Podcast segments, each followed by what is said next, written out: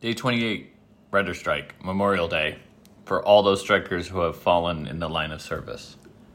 Is Memorial Day just for those that died while serving, or is it for everyone that died? I, oh, it's for just those who died serving. I think that's. But what if you served, then you're done serving, and then you die?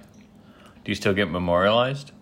I don't know. I don't think so. It's only for you have to die in the line in in the line of duty. Something I feel like I know about America is they don't care when a common person dies, but they do care when a military person dies.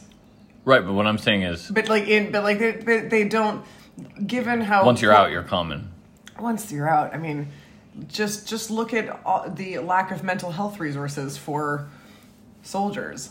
They don't care if you die after For veterans. Veterans. Yeah, And soldiers, but yeah. I feel like the um, the America treats its military the way that America treats its um, infants, not infants, but uh, fetuses. Like they really care Oh, yeah. about the fetus when it's in there. The moment that it's out, they don't care at The all. moment we birth a soldier into a civilian, uh, With no one cares. no one cares. Yeah, You're on your own, buddy. yeah. They like it when they just like it when they're working for you. America, um, What's the- America likes it when the thing is working for you, aka keeping women out of the workforce and keeping men dying. What's the for flower holiday? imperialism. What's the flower holiday in Canada? I always forget. the flower holiday? For the with the poppies, the mem- Oh, rem- equivalent of re- Memorial Day. Remembrance Day. Oh wait, there's Remembrance Day, and then what's Poppy, the poppies is Remembrance Day. It's in November. and what's that for? I Um, thought that was for dead soldiers.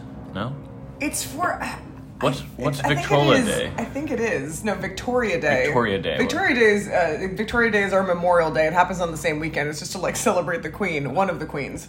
Wait, it's not about dead soldiers. No, it's Wait, about so you- pledging allegiance to the Queen. you guys both have these two countries that are right next to each other celebrate the same holiday, close their banks down, everyone's going out for barbecues on the weekend. One side of the border is like, oh, we're so sad about dead soldiers, but at least we get to buy this cheap mattress. And on the other side, they're like, We love the yay, queen." The queen. Well, not well, now the king, The- right? Well, no, but it's Victoria Day. It's the old Queen. It's the Queen oh, from we many love times that before. one old. Queen. Was she the queen when Canada was formed? I assume so.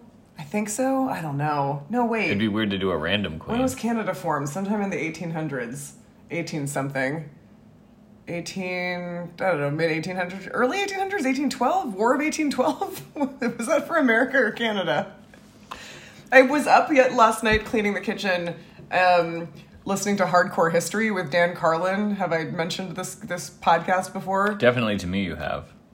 he is just a guy, like a former journalist, who talks for five straight hours about a history topic. He's s- apparently read every book on Earth, and uh, he improvises his, his entire podcast. And he's got this voice that sounds like this, and then when he's reading from a book, it goes like this.